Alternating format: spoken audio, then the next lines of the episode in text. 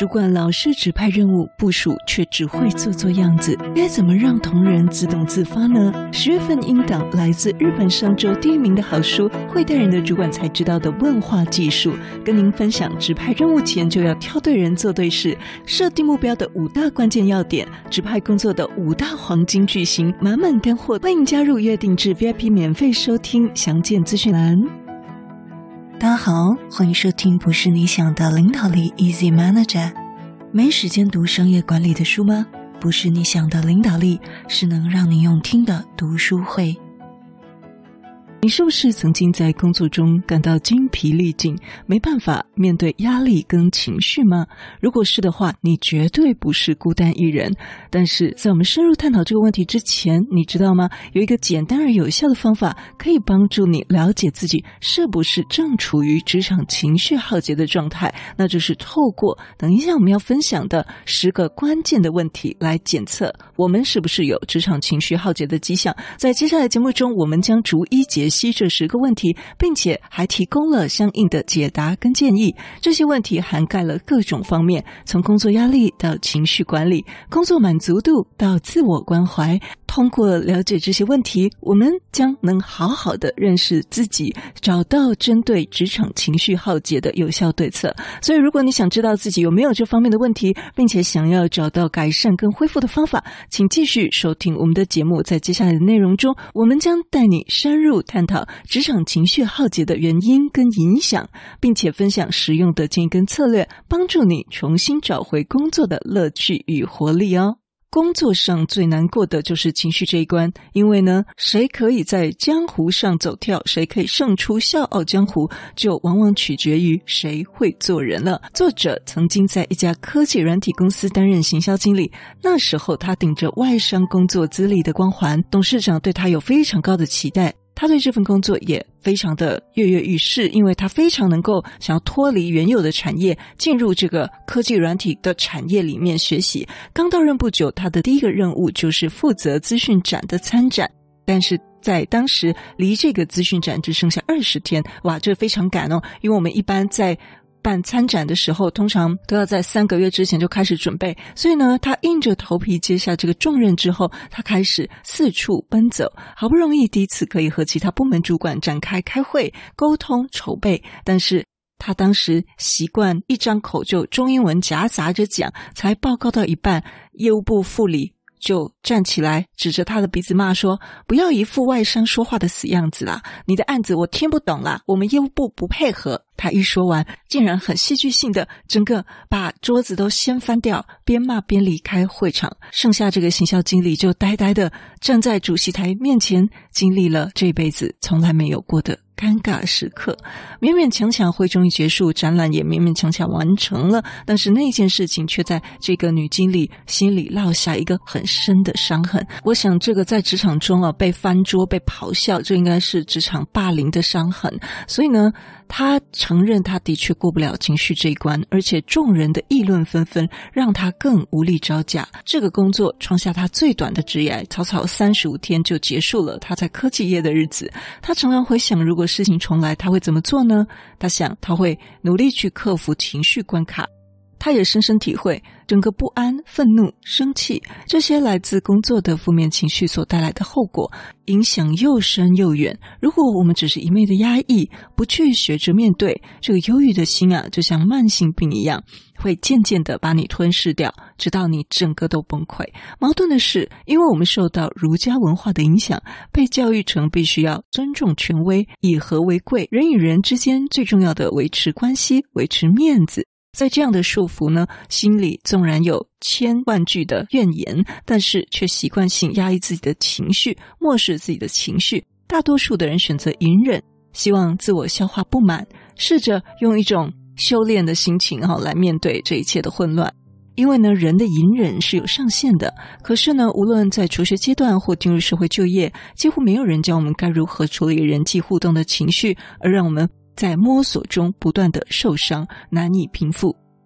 在这一点呢，戴老师因为过去经常去上一些团体的心理课程，也有发现到，其实呢，这跟世代是非常的有关系。在越年长的世代呢，尤其是女性，在这种隐忍的状态就越明显，并且形成是一种世代的共识。可是呢，越新的世代呢，越没有这样的习惯，也完全没有这方面的问题，他们有的是另外一方面的问题。好，那作者跟我们分享呢，在职场里，如果我们被迫隐藏真实情绪，反而成为隐性工作倦怠的超级大浩劫。有一位美国学者，他曾经针对美国达美航空空服人员进行了一连串的研究，他发现了航空公司硬性规定空服员要演出某种特定的情绪，比如说去表演关心啊，表演亲切，表演体贴，甚至会规定微笑的弧度跟动作，并且进行监督跟考核。而职场工作者必须要努力隐藏自己的负面情绪，努力装出正面情绪来让顾客满意，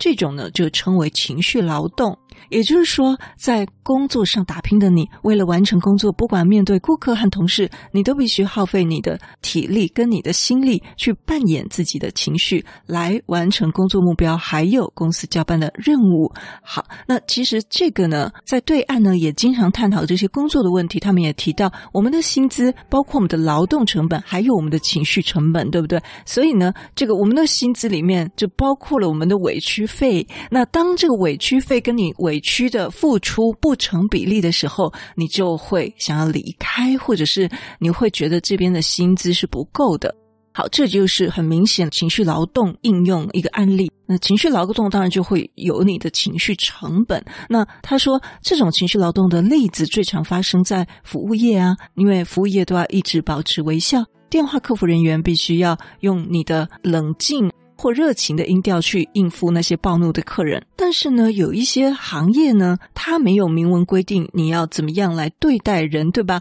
因为呢，很多公司反而是一种潜规则，没有明文规定。大家呢，大部分都是看着同事怎么做，自己跟着学。那这个呢，就是讲到了企业文化的部分。可是呢，有些呢，眼力不太好的人，或者是不太懂伪装的人，就干脆选择压抑自己的情绪以求自保。结果呢，压抑太过度了，就变成了情绪冷漠，然后呢，就对工作也冷漠，最后他失去对工作的热情，因为他不知道如何跟别人应对，而导致对工作的自我放弃，结果就是产生他职场上的重大浩劫。这个作者跟我们描述的好像就像一个骨牌效应一样，也像是滚雪球一样的越滚越大。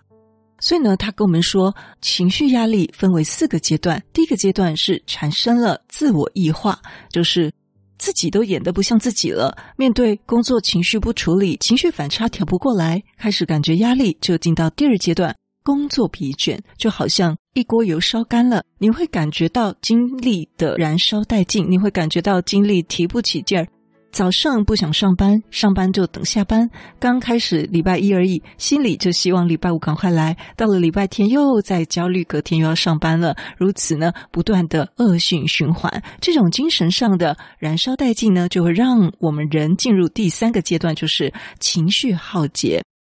也就是你对任何事情都没有兴趣，你感受到压力一层一层的堆叠，你对工作、对家庭都失去了应对的能力。这个情绪浩劫往往伴随着无力感，它让人觉得不知所措，甚至没有出路。这种叫做习得无助。习得无助感呢，就是让你觉得非常无助，让人即使面对状况也决定不反击了，我就坐以待毙了。在作者辅导的个案中呢，有这种无助感的员工，他常常会有被困住，或者是深陷其中，深陷泥泞的一个情绪感受。他想离职又找不到更好的工作时，这样的困乏会更明显。你现在在职场上情绪状况如何呢？你是否处在情绪浩劫？来，我们试试回答这些下面10个问题。在全美排名第1的医疗机构网站上就有介绍情绪浩劫的征兆。好，我们现在就来看看自己有符合几项咯。第1，你是不是变得常怀疑工作，或者是对工作不满，你常常批评你的工作吗？第2，你是不是得拖着自己上班，可是面对工作又不知道要如何下手呢？第3，你是不是对同事、客户变得烦躁或不耐烦呢？第4，是不是缺乏持续生产的能量呢？第5，你会不会觉得很难专心工作？第6，你是不是缺乏工作上的成就感呢？第7，你有没有对工作感到失望？第8，你是不是正借由吃或药物或酒来让自己好过一点，或者是让自己不去感受呢？第九，你的睡眠习惯有改变吗？第十，你有没有受到不明原因的头痛、胃痛或频尿问题，或者其他身体不适所苦恼呢？不知道这些自我评估后你的答案是什么，你也可以再往前1分钟来再听一次这10个问题。作者跟我们分享，如果你在上面的问题这10个问题里面有任何一题回答是，那么你就要小心留意现在职场互动对你身心带来的影响。哇，这个是故意把我们全部都圈进来啊，太容易了吧？这个我们自己评估一下。好，那作者告诉我们呢，正是就是你要认真的看待这个情绪耗竭，因为它如果没有处理好，你可能就会进入第4阶段，就是人格解体。哇，听起来真太恐怖了吧？他说我们会开始自我怀疑，会怀疑我们自己的工作观、人生观，不相信自己的决定，也不相信自己的能力，于是我们原本建立的自信跟自尊会开始解体，最后个人的成就感会下降，觉得自己什么都做不好，应该注定是个卤蛇，在整个负面循环下会让人一直在工作能量的最低点，爬不上去，最终离开你现在这个职务，甚至你离开你的职场。那这样的情况当然不是我们所乐见的，我们一直都在学习如何精进职场上的工作技能，现在该是学习如何在职场上做人的时候咯。所以我们节目呢就有一连串经常分享职场沟通的部分，这就是帮助我们怎么在职场上更好的来做人。祝福你面面俱到，左右逢源。别忘了持续收听我们的 podcast 节目，一定会对你的软实力大大的加分，你是最棒的。希望今天这集对你的管理有一些收获，有一些帮助，有一些灵感。